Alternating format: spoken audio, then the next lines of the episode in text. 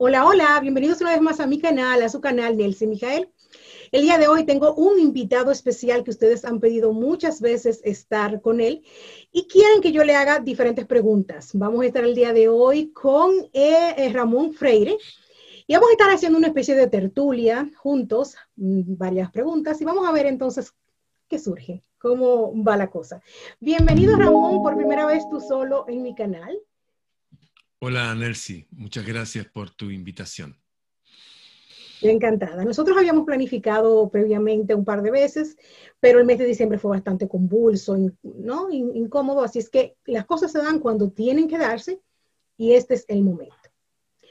Quiero comenzar, eh, Ramón, por la parte de qué fue lo que sucedió en la Antártida, porque es algo que ha sucedido recientemente y tú más que nadie que tiene, que vive cerca de la situación, nos puedes explicar eh, qué pasó, cómo se vivió, cómo lo viven ustedes. Bien, lo que pasó en la Antártica fue que hubo un terremoto 7.3, algo inusual para esa zona, y posterior a ello, eh, todos los teléfonos de Chile, la mayoría, incluso gente que tenía teléfonos viejos, sin chip y sin compañía, un teléfono, un teléfono. De los y a todos los teléfonos les llegó un mensaje que se alejaran de la, la costa. playa y que mantuvieran el distanciamiento social. Entonces, a ver, si, si esto fue la Antártida y la autoridad dice, oye, no, si ese mensaje era solamente para la gente de la Antártida, pues si la Antártida viven 100 pelagatos, viven 100 tipos. ¿Qué tiene que ver eso con todo Chile? ¿Y qué tiene que ver eso con salir de la playa y distanciamiento social? Entonces se vio una especie de pánico en mucha gente de todas las playas que salieron corriendo, etcétera, etcétera. Curiosamente, los días anteriores a eso, yo vivo en una zona sísmica, creo que uno de los países más sísmicos del planeta. Nosotros generalmente cuando estamos en otros países y tiembla, nosotros no nos da miedo, estamos acostumbrados a eso. Hemos tenido los terremotos más fuertes de la historia de la humanidad. Pero un par de días antes del terremoto en la Antártida, yo estaba aquí y se empieza a mover. Cuando hay un terremoto se mueve todo así. Pero empezó algo así. Sí, empezó algo así. Tum, tum, tum. Como tocar un bombo. O sea, un sonido que escuchaban así. Tum, tum. Y salgo afuera y tengo una piscina y el agua hacía... Puta, el temblor raro. Tiene un patrón rítmico estable, como un metrónomo, extraño, artificial. ¿ah? Como esa luna que siempre nos mira y nos dice, uy, que está natural la luna, está, es una esfera, pero que siempre gira naturalmente da siempre la misma cara. Es como esos argumentos raros que nos quieren decir desde hace tantos eones ya de tantos argumentos raros que nos dicen. Uno de tantísimos. Y fíjate que la gente, el mar se recogió en, muchas zonas, no en la Antártida. 2.000 kilómetros acá, 2.500, el mar se recogió y los pescados quedaron ahí. Mucha gente los tomaba algunos pescados para llevárselos, para comerlos, y otros los devolvían. Pero pasó mucho, eso no salió en las noticias, salió en los videos que me envió la gente. Entonces algo muy raro está pasando. No podría decirte qué es. Lo único que sé, te puedo señalar lo siguiente. Cuando el tipo del pelo naranjo, Trump, este valiente eh, líder de Estados Unidos que fue sacado ahora, asumió el cargo, el vicepresidente anterior, ¿sabes lo que hizo? Fue a la Antártida. ¿Y sabes quién había ido antes? Los hijos de la princesa Diana. ¿Y sabes quién fue antes? Fue la abuelita, la reina, con sus 90 años y sus sombreros raros que usa. ¿A qué van? ¿A la Antártida? ¿A qué van? ¿Van a ver pingüinos? ¿Van a ver el horizonte blanco? ¿A qué van? No sé a qué van a la Antártida. Y lo último que te puedo agregar que ese cono que va en la Antártida se llama territorio antártico chileno.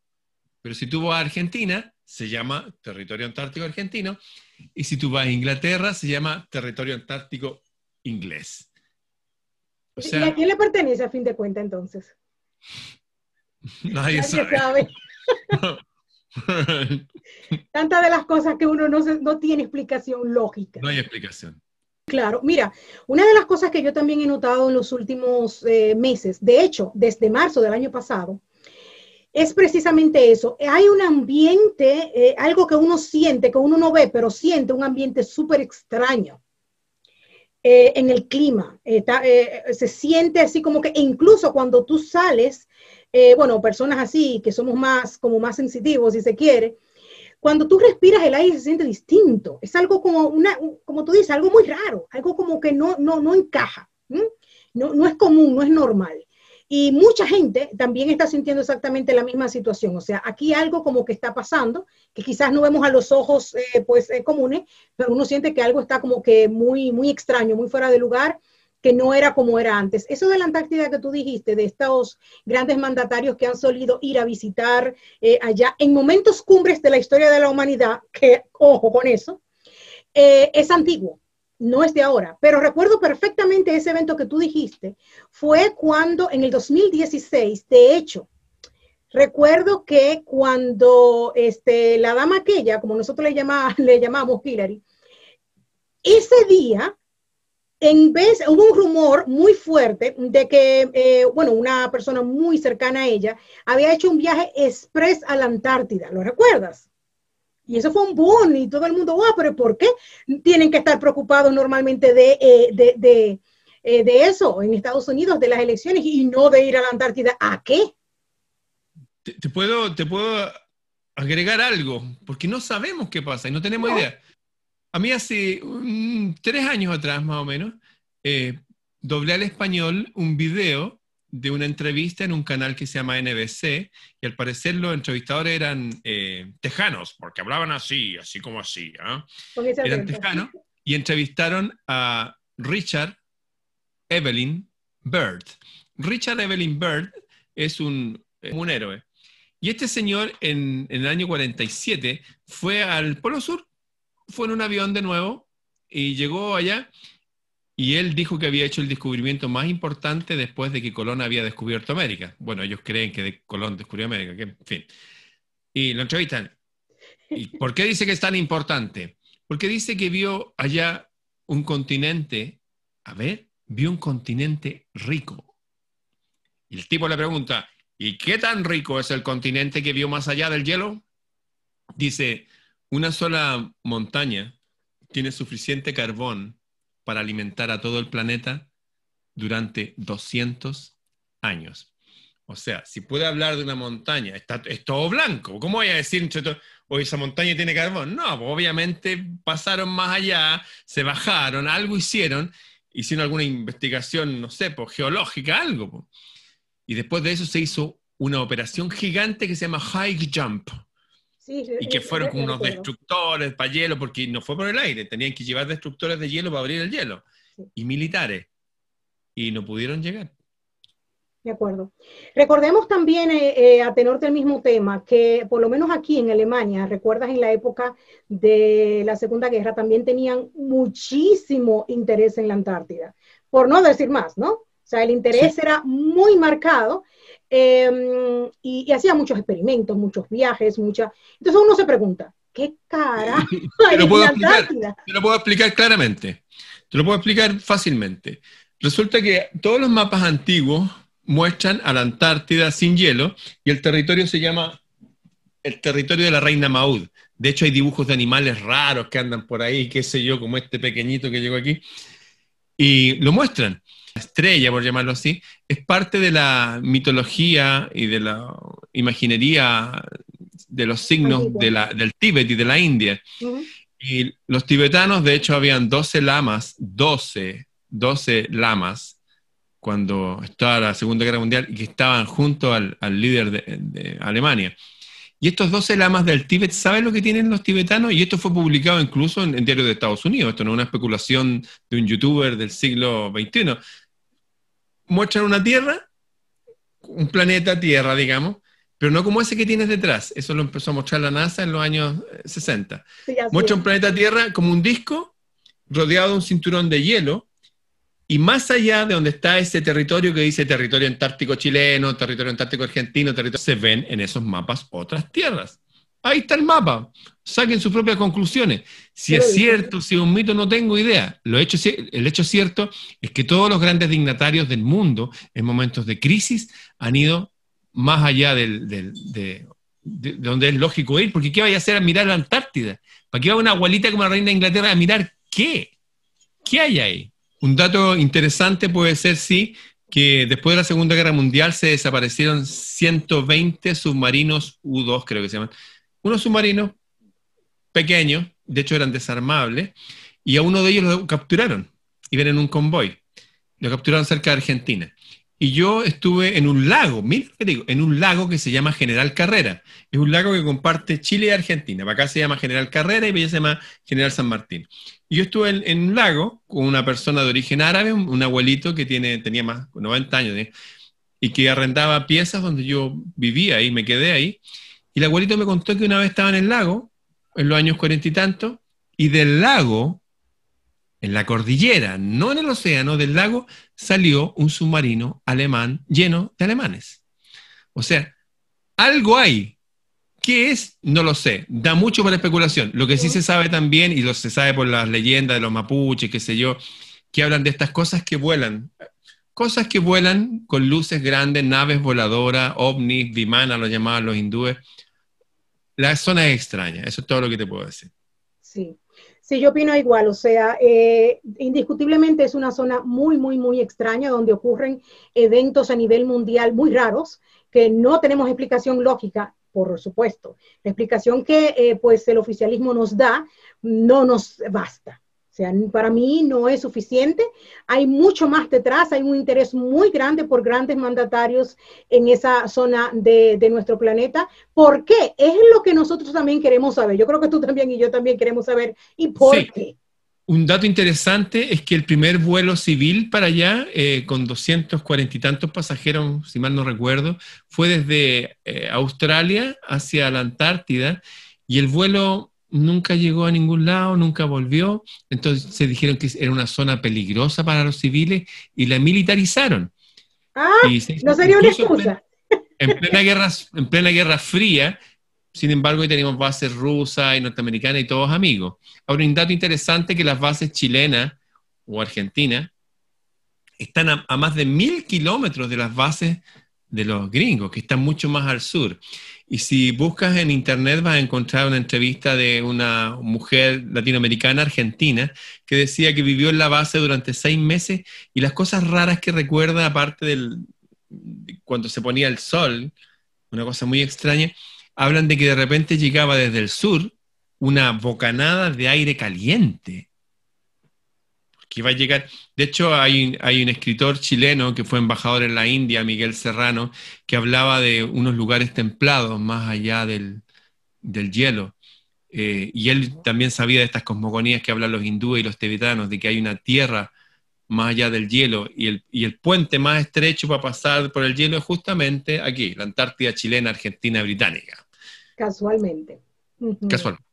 Eh, podemos también hablar un poco, porque tú como chileno sabes mm, eh, muchísimo más que yo de eso, sobre eh, la isla Friendship. Yo he escuchado... Yo trabajé con el, yo trabajé ¡Ah! con, el, locutor Patricio Bañado, que es el que hizo el reportaje y que hizo ese reportaje. Yo trabajé en la radio Beethoven, donde él trabajaba, y bueno, tuve también la posibilidad, gracias, no sé, a algo de ver estas cosas como las naves no como una estrellita que se mueve, sino como una nave como el Día de la Independencia, es un continente flotando, una ciudad. es algo... Cuéntanos un poquito sobre eso. ¿Llegaste a ver un objeto de ese, de, ese, de ese, tipo? Sí, acá en Chile se han visto mucho. De hecho, lo mencioné otro día en un, en un, en un video que me entrevistaron. Te voy a hablar primero de lo que decía de la isla Friendship, eh, en breve. Resulta que un, acá había un radioaficionado en Chile, que un radioaficionado antes que existiera Internet, tipo que se comunicaba con una radio y le llegó un aviso desde el sur de Chile, decía, oye, tenemos un problema acá, estamos en un barco y necesitamos que nos triangules, que envíen nuestro mensaje a, otra parte del mundo, que nos prestes tu antena, lo reenvíe este mensaje. Claro, lo reenvió y lo reenvió. Y después esta persona chilena empezó a hablar con estas personas con acento así como medio gringo, pero que hablaban en español. Y se hicieron amigos, hablaban cada cierto tiempo. El chileno dijo que iba a dejar de hablar porque estaba mal, tenía una especie de cáncer gástrico, no tengo idea. Y el tipo le dijo, oye, nosotros acá tenemos como una especie de clínica, puedes venir y te tratamos, pero no, no tengo dinero. No, ven gratis si tú eres nuestro amigo, nos ayudaste la otra vez, qué sé yo. Y el tipo fue, viajó hasta Puerto Montt, de ahí hasta Chiloé, que es esta isla grande, Y de ahí llegó el, si mal no recuerdo el nombre, el Mitilus II, un barco blanco grande, y llegaron estas personas eh, con aspecto alemán, nórdico grande, lo subieron allá y se fueron al sur, donde hay miles de islas, y llegaron a una pequeña islita donde había una especie de, de puerta de madera nativa y había un ascensor.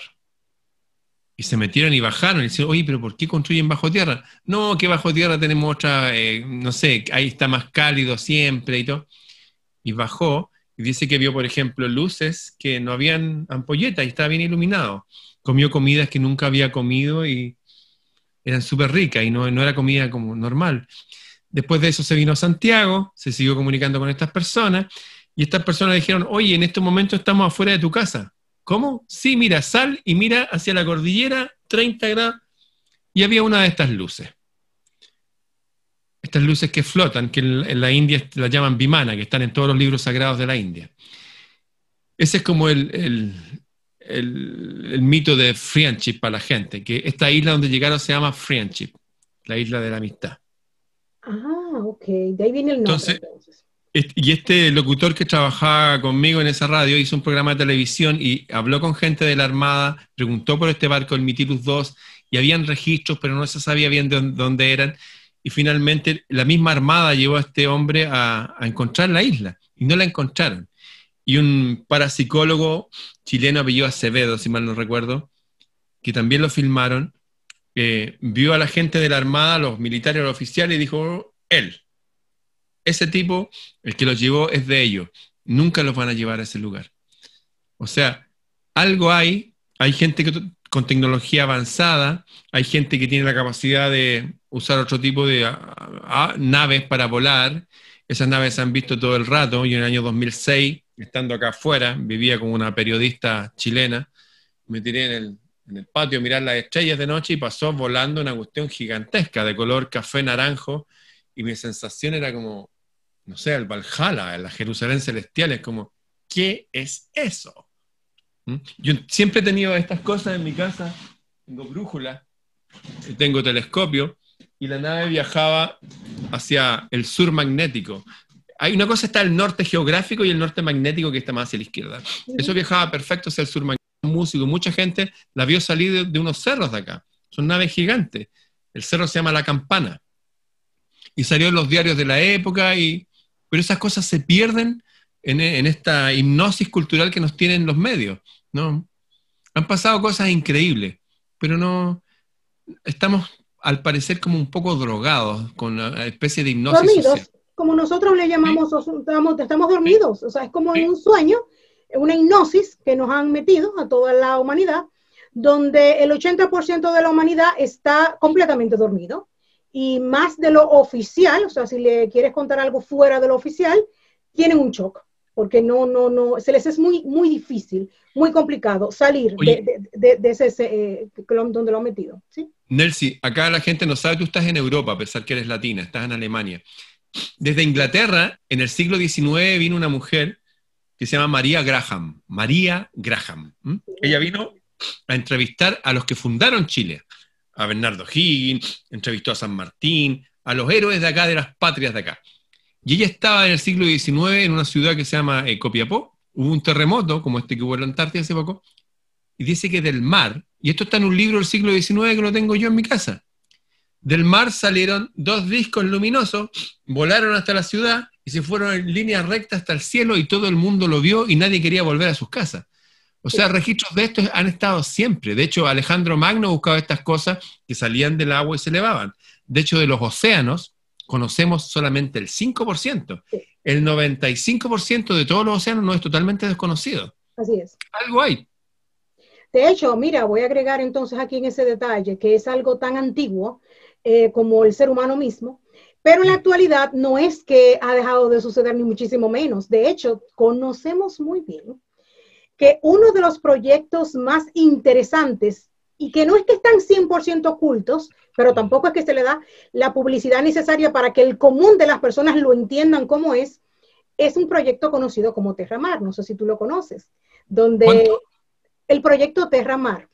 Terramar, no. La idea es que estos eh, grandes eh, pues millonarios con esta familia tan conocida como yo le llamo los Roth y Chill. Uno se la tiene que rebuscar, Dios mío. Eh, pues financiaron un proyecto donde se va a investigar el océano y el fondo marino construyendo también submarinos em, que se puedan utilizar a modo personal, o sea, una persona puede utilizar un submarino.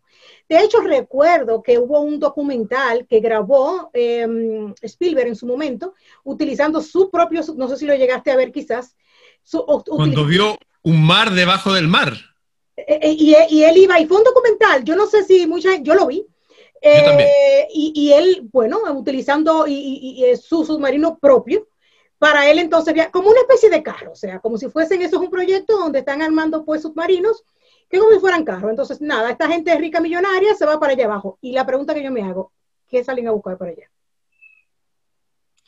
Sí, lo que pasa es que eh, tal cual como hay estas leyendas, historia que parecen leyendas en todo el mundo, estas cosas que salen del agua, de hecho todos los dioses buenos como el dios Oanes, los dioses Frey y Freya de los vikingos, todos son los dioses del agua. De hecho, el, sombrero con forma de pez que usan los papas, esa mitra, viene del dios Oanes, que son dioses antiguos. O sea, tal cual como hay registros en culturas como los tibetanos, que más allá del hielo hay otras tierras, también hay registros que debajo de los océanos, de los cuales el 95% es totalmente desconocido, las rutas oceánicas que usa toda la gente hasta el día de hoy son las mismas que usaban hace mil, dos mil. Son las mismas. Todo es desconocido. Se habla que hay algo ahí. Es un enigma. Entonces hay gente que se ha tomado en serio esto. Hay personas que tienen cierta fortuna y han dicho, vamos a ver qué encontramos. Ahora, hay, no me acuerdo el nombre del científico, pero lo pueden buscar. Un científico con una botella, una botella grande así, con un corcho, hizo un terrarium. Hizo un mundo dentro de esa botella. Y el mundo es autosostenible. Se genera oxígeno, CO2, eso, todo ahí. Entonces, de hecho, se querían, supuestamente iban a usar ese conocimiento para hacer una, una base en Marte, el conocimiento de este hombre. Pero al parecer es, más sencillo hacerlo en el agua. Y es más, en el agua estás muy protegido porque la misma, la misma presión del agua te ayuda a mantener una cúpula. Sí, eh, sí, sí, es cierto. Ramón, yo te quiero hacer unas preguntas un poquito personales. Vamos. Ramón, tú eres chileno. Sí. Mucha gente ve tus videos y eso, pero a veces no saben bien. Como te ves así como que muy europeo, tú eres chileno, de origen chileno sí. real, o vives en Chile solamente. Mis ancestros venían de Europa, pero sí, pues somos, como todos los países latinoamericanos, vais a encontrar mucha gente descendiente de Europa, la mayoría de los argentinos, de los porteños de Buenos Aires, pero nacimos acá chileno. Sí. Eh, tú, eh, bueno, tienes una trayectoria, eh, como me estabas diciendo también en tu trabajo, has trabajado en radio. ¿Qué has hecho más o menos de lo que me puedas contar? Sí, estudié... están muy interesados en saber. sí. Estudié sonido cuando era joven, estudié guitarra clásica. me dediqué a hacer clases en corporaciones culturales de Chile, una que se llama el Instituto Cultural de Las Condes, la Corporación Cultural de Ñuñoa, donde fui consejero también de cultura, hacer clase. Y me dedico a esto, manejo estas máquinas que están aquí. He hecho discos, he hecho un montón de discos, eh, especialmente para gente de música clásica, música flamenca, música rock, blues. He hecho un montón de discos y también hago clases online. Tengo un alumno que ya se han ganado dos premios Grammy grabando, no sé, a Rubén Blades, al grupo Rabanes. Esta es mi experticia, manejar equipos de audio y software de audio, y a eso me dedico. Pero paralelo a eso, pasé un periodo de mi vida muy metido en los temas espirituales. Hice un paréntesis de seis años y creo que he estudiado casi todos los libros sagrados que existen y viví casi seis años como un monje sin tocar mujer y como súper alejado del mundanal ruido. Y eso me sirvió ahora en este momento preciso de la vida porque lo que yo veo que lo que está sucediendo lo han dicho todas las religiones. Todas son todas, el 100%. ¿Qué dicen todas las religiones? De un momento de un engaño feroz, de un momento de un crecimiento poblacional feroz y de un momento de señales en los cielos y de guerra y rumores de guerra y de bichos, pestes y virus y cosas extrañas y mentiras que recorren la tierra. Pero paralelo a eso, un grupo de personas que va a despertar y que va a llevar la verdad o cosas verdaderas o una esperanza a la gente. Y en ese momento como que van a venir estos seres que nos dejaron aquí y nos va a ser sacado un velo como que nos está tapando nuestra memoria y eh, vamos a entender muchas cosas que ni siquiera ahora nos preguntamos. Ah, pero me parece muy interesante. Yo no sabía absolutamente nada de eso, ¿ves? Que eras tan, o sea, que tenías esa, esa parte espiritual tuya tan, tan, tan desarrollada. O sea, eh, me imaginaba que tenías ese, lado bastante desarrollado, porque cuando hablas se siente, es así como que muy, muy, muy pausado, muy ecuánime y eso, pero es interesantísimo eh, conocer eso. Bueno, también tuve una maestra teosófica que se llama Rina Salvatierra, de aquí le mando un saludo.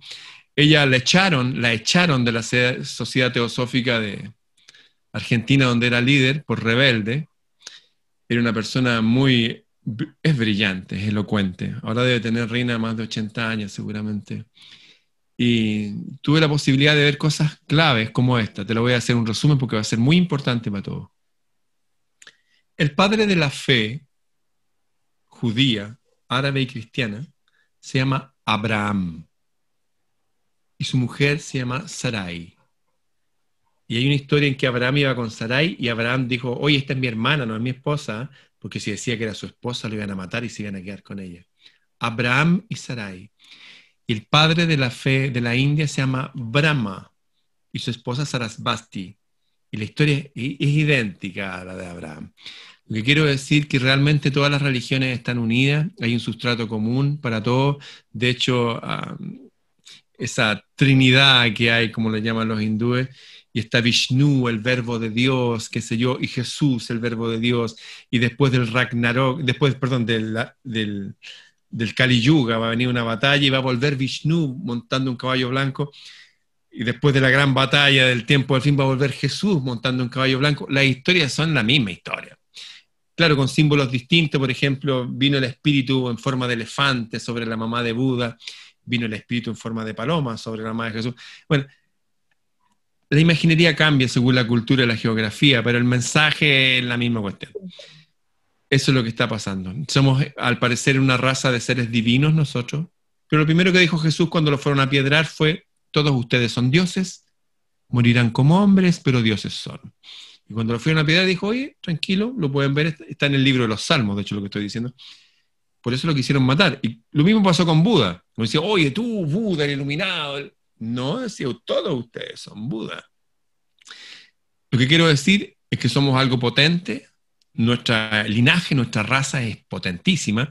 Se dice que los dioses hicieron al árbol según el género de los árboles, a los pescados según el género de los pescados, y a los seres humanos según qué género de seres humanos. No, de los dioses, de la divinidad. Y digo dioses porque la palabra Dios es un plural, como la palabra ejército, como la palabra familia. Por eso que dicen todas las Biblias del mundo, en todas las traducciones dice, hagamos al hombre a nuestra imagen y semejanza. Siempre es plural, siempre es siempre, el 100% de las veces. Sí, para los antiguos siempre había una madre y un padre, es como en toda la naturaleza, hay un papá gato, una mamá gato, o como los tres ositos, mamá oso, papá oso, el pequeño osito. Siempre son hembra, macho porque lo otro sirvió solamente para confundir a la gente. Y que los tres son uno, uno entre no, no me vengan con cuentos. Eso nunca fue así. Nunca es nunca. ¿ah? Eso lo inventaron la, religión de los romanos para controlar el mundo. El imperio romano, entre comillas, se disolvió, entre comillas, porque tomaron control de todo el planeta a través de la religión. Y se pusieron detrás de, no de un trono, sino de todos los tronos del mundo. Curioso, ¿cómo un poder religioso va a tener? Porque no un poder religioso nomás, pues es algo más superior. Bueno, lo que hablaba Jesús y todos los antiguos que pertenecemos a un linaje divino, y de hecho lo señaló una y otra vez de que hay el Dios de él, nunca llamó Jehová, Dios, eso es Jehová para no solamente para Jesús, sino los que vinieron después como los cátaros, que los mataron por hereje, era una herejía. Ese Dios que mandaba matar gente, no, ese Dios sangriento, no. Jesús decía, la única, Dios Abba, que significa como papito, mi papá, está en el cielo. El Dios de acá, que Jesús lo enfrentó después de, haber ayunado, es el demonio que está a cargo de todo el mundo y de todos los sistemas que existen. La salud, la tecnología, todo. Lo denunció Jesús, lo denunciaron otros. Y cuando nació Jesús, vinieron tres persas de la religión de Aura Mazda, que significa Dios es luz. De hecho, ya tienen un libro que no es la Biblia, que se llama el Santa Vesta, y que vinieron al nacimiento de Jesús porque las estrellas iban a señalar que iban a ser un hombre en Occidente que iba a llevar la religión verdadera del Dios del cielo a toda la humanidad. Y de hecho en toda la humanidad estamos en el año 2021 porque vino ese tipo.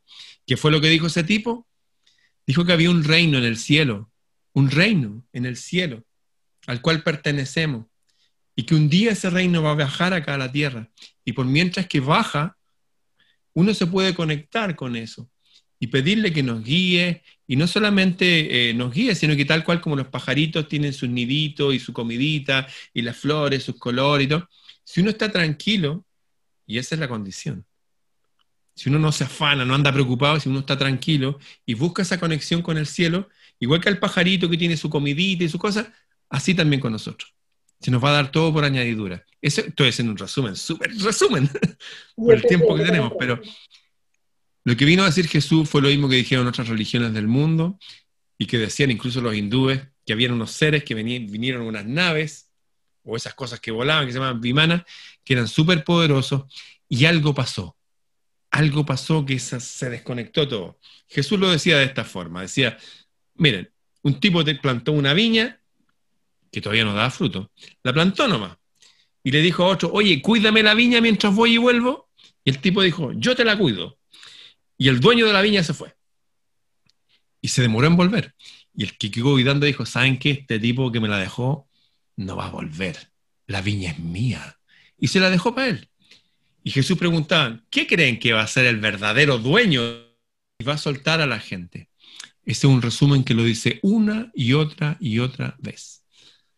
Aquí estamos engañados, está bajo un, sueño, el, la maya, como dicen los hindúes, estamos hipnotizados, que llegamos a este mundo, hay que estudiar, hay que trabajar, nos reproducimos, nos morimos. Aquí hay algo muy potente que se está realizando y al parecer generamos algo tan poderoso nosotros desde nuestra alma, desde nuestras emociones, que hay otros seres oscuros que se alimentan de eso. Nos tienen como ganado, como en la película Matrix, como unas pilas para alimentar el sistema. Eso. Totalmente. De eso se trata realmente. De hecho, yo siempre le digo a las personas, tense cuenta que si estos seres tan oscuros tienen tanto interés en invertir tanto esfuerzo en mantenernos dormidos, por algo tiene que ser. Muy importante debemos ser para que ellos se empeñen tanto en que no nos enteremos de diferentes cosas, en que nos mantengamos como que en ese limbo y por qué razón somos para ellos tan especiales. Yo creo que nosotros mismos no sabemos cuán especiales somos, ellos sí saben cuán importantes somos. Lo que no lo sabemos somos nosotros. Exacto. Ese es el punto. De mi parte, por ejemplo, eh, también tengo eso como, como, ah, yo le llamo misión, pero realmente no es así, pero no tengo otra palabra que decir. Es, eh, es esa, que las personas comencemos a entender cuán importantes somos, cada uno de nosotros. Eh, que, cuando tú conoces tu valor como, como individuo, como, como persona que existe en este momento, y si cada una de las personas conocen la importancia que tienen y el poder y el valor que tenemos como individuos, eso hace un colectivo. Mientras más personas lo entiendan y lo conozcan y comiencen a tener esa, esa estabilidad mental y emocional, espiritual, de yo valgo, yo soy importante, yo tengo derechos y yo tengo un valor. Eso es lo que nos va a ayudar entonces a formar esa, esa, masa crítica de personas que sienten que tienen un valor y que pueden entonces a su vez pues reclamar derechos. Mientras eh, nos mantengamos, por ejemplo, dormidos y como, ah, sí, fulano, el, el, gobierno de tal país hizo tal cosa, bueno, y el de tal lugar, sí, ya lo sabemos, y ese conformismo eterno, no vamos a salir eh, pues eh, a camino ni vamos a, poder resolver los problemas mundiales que hoy en día nos aquejan. Lo primero es eso, conocer que usted es importante, que somos seres sumamente especiales y que nos tienen como, como una especie como que de corral por una razón. Hay una razón de peso. Nosotros no estamos aquí, como tú dijiste, de paso, simplemente para nacer, comer, eh, eh, comer eh, reproducirnos y morirnos. Eso sería una existencia demasiado limitada para una máquina pues, biológica tan perfecta como somos nosotros. Sería demasiado limitante.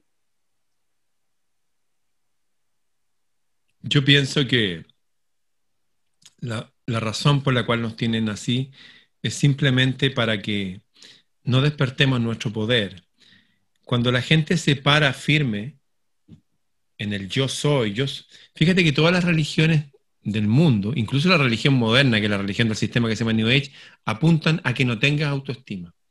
En todas las religiones, cuando uno decía, no, tú naciste en el pecado, y las mujeres son, por ahí entró el pecado, las mujeres son demoníacas, porque la mujer fue engañada por Satanás, bla, bla, bla, y ahora está la New Age, no, que el ego, nadie puede tener una autoestima sana, no, el ego, no, cuidado con tu ego, tienes que ser humilde. Es el mismo argumento con otras palabras, el mismo escenario, cambió la escenografía, el mensaje es el mismo. No creas en ti, no te pares derecho, no te alimentes bien, no te conectes con el cielo. No, vive aquí nomás. Y de aquí se exportó a otros lados. Chile es un laboratorio, es una... De hecho, tengo un video de hace poco de la ONU donde dicen que Chile es uno de nuestros laboratorios. Lo dicen con palabras, sin anestesia, directamente. Es un laboratorio, de aquí se exportan estos modelos a todo el planeta. Te voy a hacer una pregunta, no sé si eh, ¿Qué opinas tú de la situación actual, eh, pues a nivel mundial, todas estas revueltas, todos estos eventos de caos? Son artificiales. Sí. Son artificiales. ¿Qué, qué, qué opinas tú? Son absolutamente artificiales. Creo que hay un origen de una revuelta natural, con el caso de Chile hace dos años ya casi, que salimos a protestar contra los políticos, contra el sistema, pero rápidamente el sistema va inventó partidos políticos también contra el sistema, pero en el fondo lo que están haciendo, están devolviendo la energía y el aire a los mismos políticos que nos gobiernan. Es como lo que pasó en Estados Unidos. Llegó un presidente que le gustara a la gente o no, me da lo mismo, me interesa el fruto del gallo. Si me gusta su personalidad, su peinado, cómo habla, me da lo mismo. ¿Cuál es el fruto? El fruto del tipo fue el siguiente. Dijo, miren, empezando, hablemos la verdad. Explíquenme cómo dos aviones votan tres torres. Explíquenmelo. Eso dijo Trump. ¿Cómo votan? Lo otro, quiero contarles algo. Quiero traer a los niños de vuelta a casa porque todas las guerras las inventa el Pentágono para enriquecer a sus amigos, los dueños de las fábricas de armas, y enriquecerse a ellos mismos. ¿Quién había dicho cosas así? Nunca. Yo recuerdo. Una esperanza para la humanidad. Pero la gente no lo entiende. No, que es misógeno, que están contra los gays. Que... Lo, bueno, es parte de la mala propaganda que los medios suelen hacer cuando alguien sale a decir verdades de ese tipo. Y, la propaganda toma los movimientos reales, como en Francia, qué sé yo, y, no, y los, los cambia, los tergiversa, los infiltra. Yo estuve enmarcado, esperando la orden. Yo vi eso, yo lo viví. Vi gente organizada quemando 48 estaciones del metro al mismo tiempo, par estaciones de tren al mismo tiempo. Eso no lo hace el pueblo. De hecho, yo eh, llegué a ver en varios... Sí. Mira, eso fue una de las cosas más llamativas que a mí, como una persona pensante que soy, simplemente, que veo eventos y me hago preguntas, me llamaron muchísimo la atención y me hicieron a mí reflexionar y pensar qué es lo que está pasando aquí. Una, una, las personas normales, primero, no se organizan tan rápido. O sea, la gente no decide de, en dos, tres horas, ah, bueno, mira, vamos a salir en más a la calle. No, esas son eh, cosas ya guiadas, organizadas, eh, eh, no, llevadas de la mano por alguien exclusivamente. Eso, eso, eso no es normal. La gente común y corriente tampoco toma la decisión, bueno, vamos a ir a ver entonces si vamos a quemar esto y lo otro. No, son eventos que no se dan por, por, casualidad. Oye, un, dato interesante es que esta gente que controla el planeta, pero no desde ahora, desde siempre, y siguen libros antiguos que existen, cualquier persona, cualquiera, y este es un reto, los reto a todos. Este es un desafío. Pongan en, cuando termine este video, pongan Talmud, Talmud, coma pedofilia, a ver qué se encuentran. Sucede, Nelsi, que desaparecen entre 8 y 13 millones de niños todos los años. Y una de las cosas que hizo el, presidente del país del norte, no lo nombro para que no te lo busquen y bajen el video, hizo, oye, aquí hay cosas raras que están pasando, el caso este de las pizzas, sé yo, desaparecen niñitos y se dice que, ¿cómo van a desaparecer? ¿Se volvieron humo como estos aviones que se desintegraron? ¿Qué pasa ahí? me he hecho. O sea, ¿dónde están?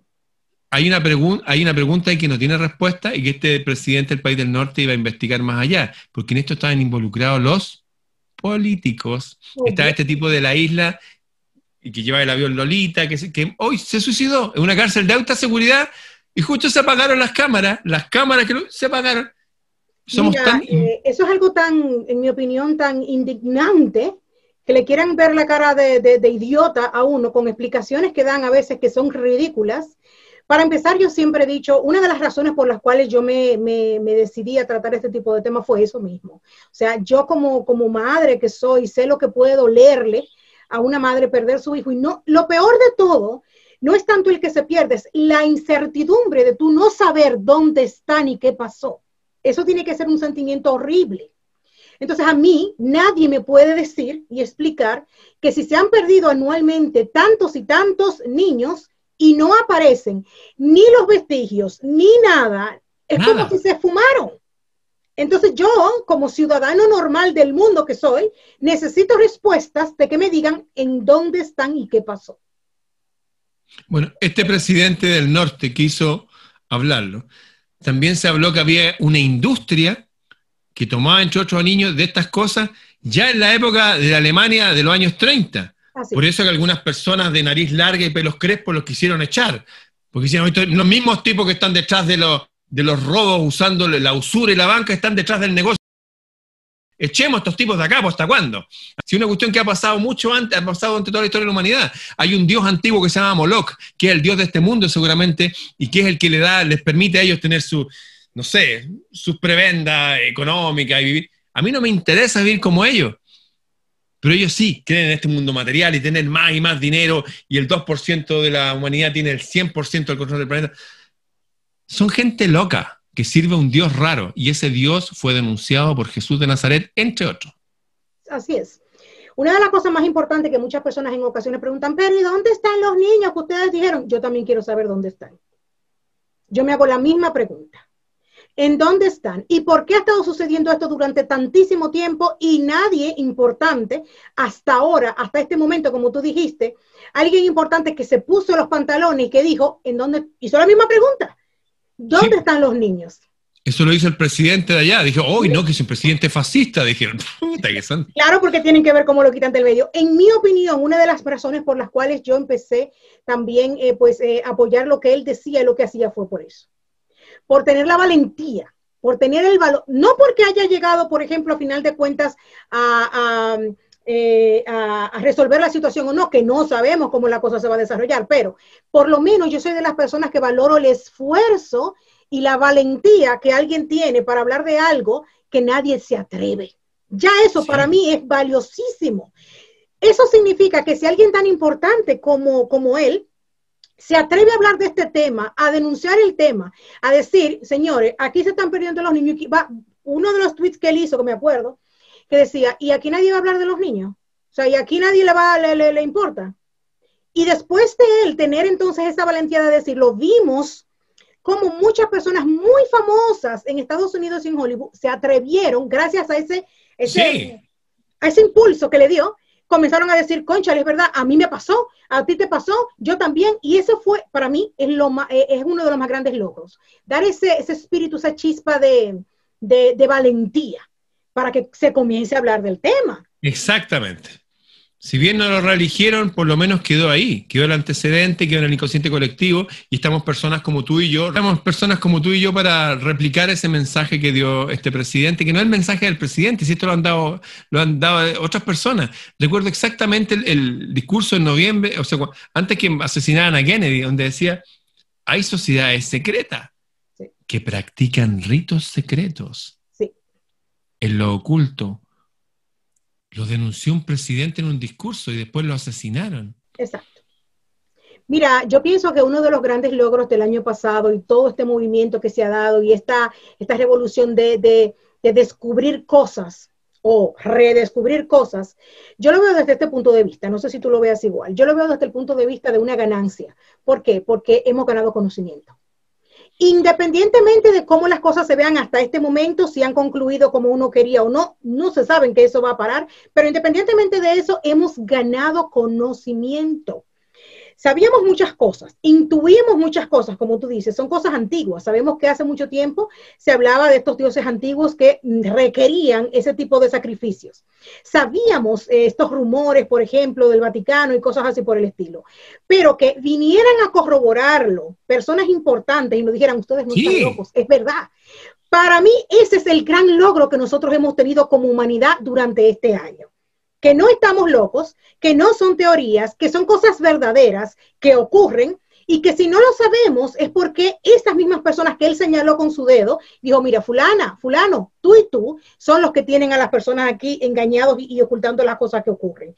Para mí, esa es la gran ganancia que nosotros tenemos, ese es el regalo que se nos dio, el conocimiento. De ahí en adelante, cada persona lo acepta y lo sigue desarrollando si quiere. Y el que no quiere, pues nada, se vuelve a dormir su siesta y ya se da cuenta que no escuchó nada, ¿no? Que la decisión es de cada quien.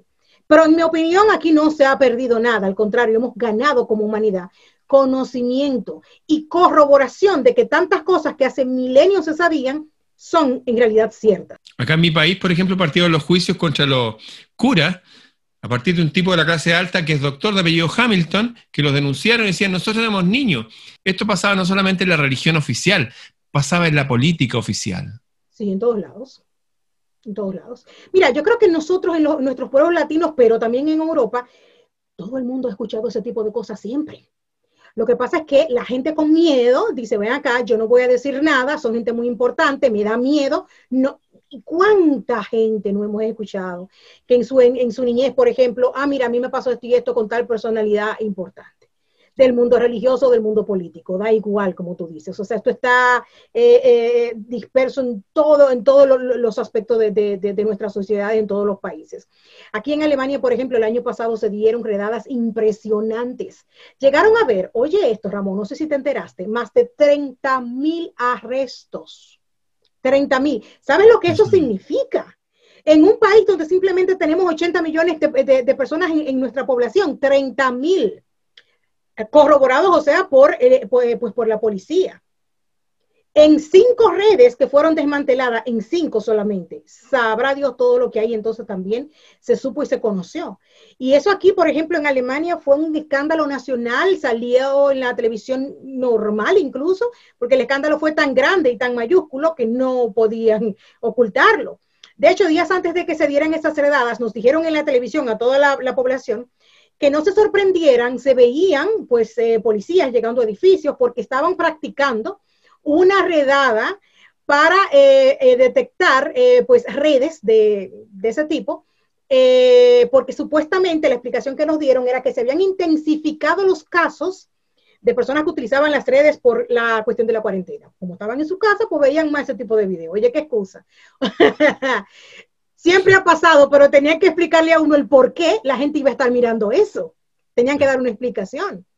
Y fueron muchas las redadas que se filmaron y la gente viendo la situación. Entonces, para mí, eso es parte de los logros que se hicieron durante el año. Para mí es lo que más importa, las personas. Hay personas que hablan mucho, por ejemplo, del aspecto eh, de los trabajos, el aspecto de las empresas, el, aspecto, por ejemplo, del daño económico que la misma cuarentena está provocando. Obvio, es una parte del problema. Eh, para mí, para mí, porque cada persona le da valor a lo que, a lo que, a lo que quiere, ¿no? Para mí lo más importante de todo esto este, son los seres humanos la situación mental de las personas, lo que están sufriendo las personas con esto, eh, lo que están sufriendo diferentes niños. Aquí, por ejemplo, también, eh, Ramón, se dispararon los casos de mujeres que tenían que irse a una casa de acogida por la violencia que se estaba viviendo intrafamiliar en esos, cuando se dio el encierro mayor. Porque imagínate tú, quizás familias que no se llevaban muy bien, o sea, una pareja que no se lleva muy bien, pero sobrellevan la, la situación porque trabajan ambos y no se juntan mucho. Imagínate esta gente entonces encerrada y que no podían hacer nada. Los casos de violencia se dispararon y de esto nadie habla. Nadie habla. Sea, es como un, secreto a voces, como, ¿no? Y, son tantas las cosas que ocurren que básicamente uno se queda prácticamente pues sin palabras ante esto. Ramón, eh, me habías dicho que tenías algo que hacer después. Me encantaría entonces que digas, que digas lo pues para despedir de esta primera entrevista. Me, me gustaría que la gente evaluara las situaciones y a las personas por los frutos. Este señor del país del norte fue uno de los que dijo, por ejemplo, que quería traer a los niños de vuelta a casa porque allá se suicidan jóvenes todos los días, eh, jóvenes de las fuerzas especiales, de militares, veteranos, le dicen 30 diarios, 900 al mes. Son más de 10.000 al año, todos los años producto de estas guerras inventadas por estos políticos, unidos a estas fuerzas mm, demoníacas que están en las religiones. En las religiones hay gente buena, en la política hay gente buena, pero son pocos y no son los que dirigen. Están todos los medios de comunicación. Salió en China, usted va a tener que bajarse los pantalones y su ropa interior, le van a abrir y van a hacerle un examen, porque es el mejor examen ahora para... Está en todos los medios de comunicación. Lo subí, hice un video. Búsquelo, por favor. Yo lo publiqué también, es cierto. Y la gente está ahí, seguramente va a ir a bajarse los pantalones, yo no voy a ir. ¿ah? Eso, sean inteligentes, pero si usted quiere ser oveja, muera tranquilamente como oveja. Nosotros somos seres humanos, hijos de un Dios. Así mismo. Muchísimas gracias, Ramón, por darme esta gracias entrevista. Gracias por estar conmigo. Eh, espero haberle entonces complacido a todos ustedes que, con Ramón con su primera participación. No te vayas a creer que eso se va a quedar así. Tenemos muchísimos temas de mucho, de, de, todo tipo eh, para conversar juntos, así es que ya tú sabes. Eh, hasta la próxima. Bye. Hasta la próxima. Chao.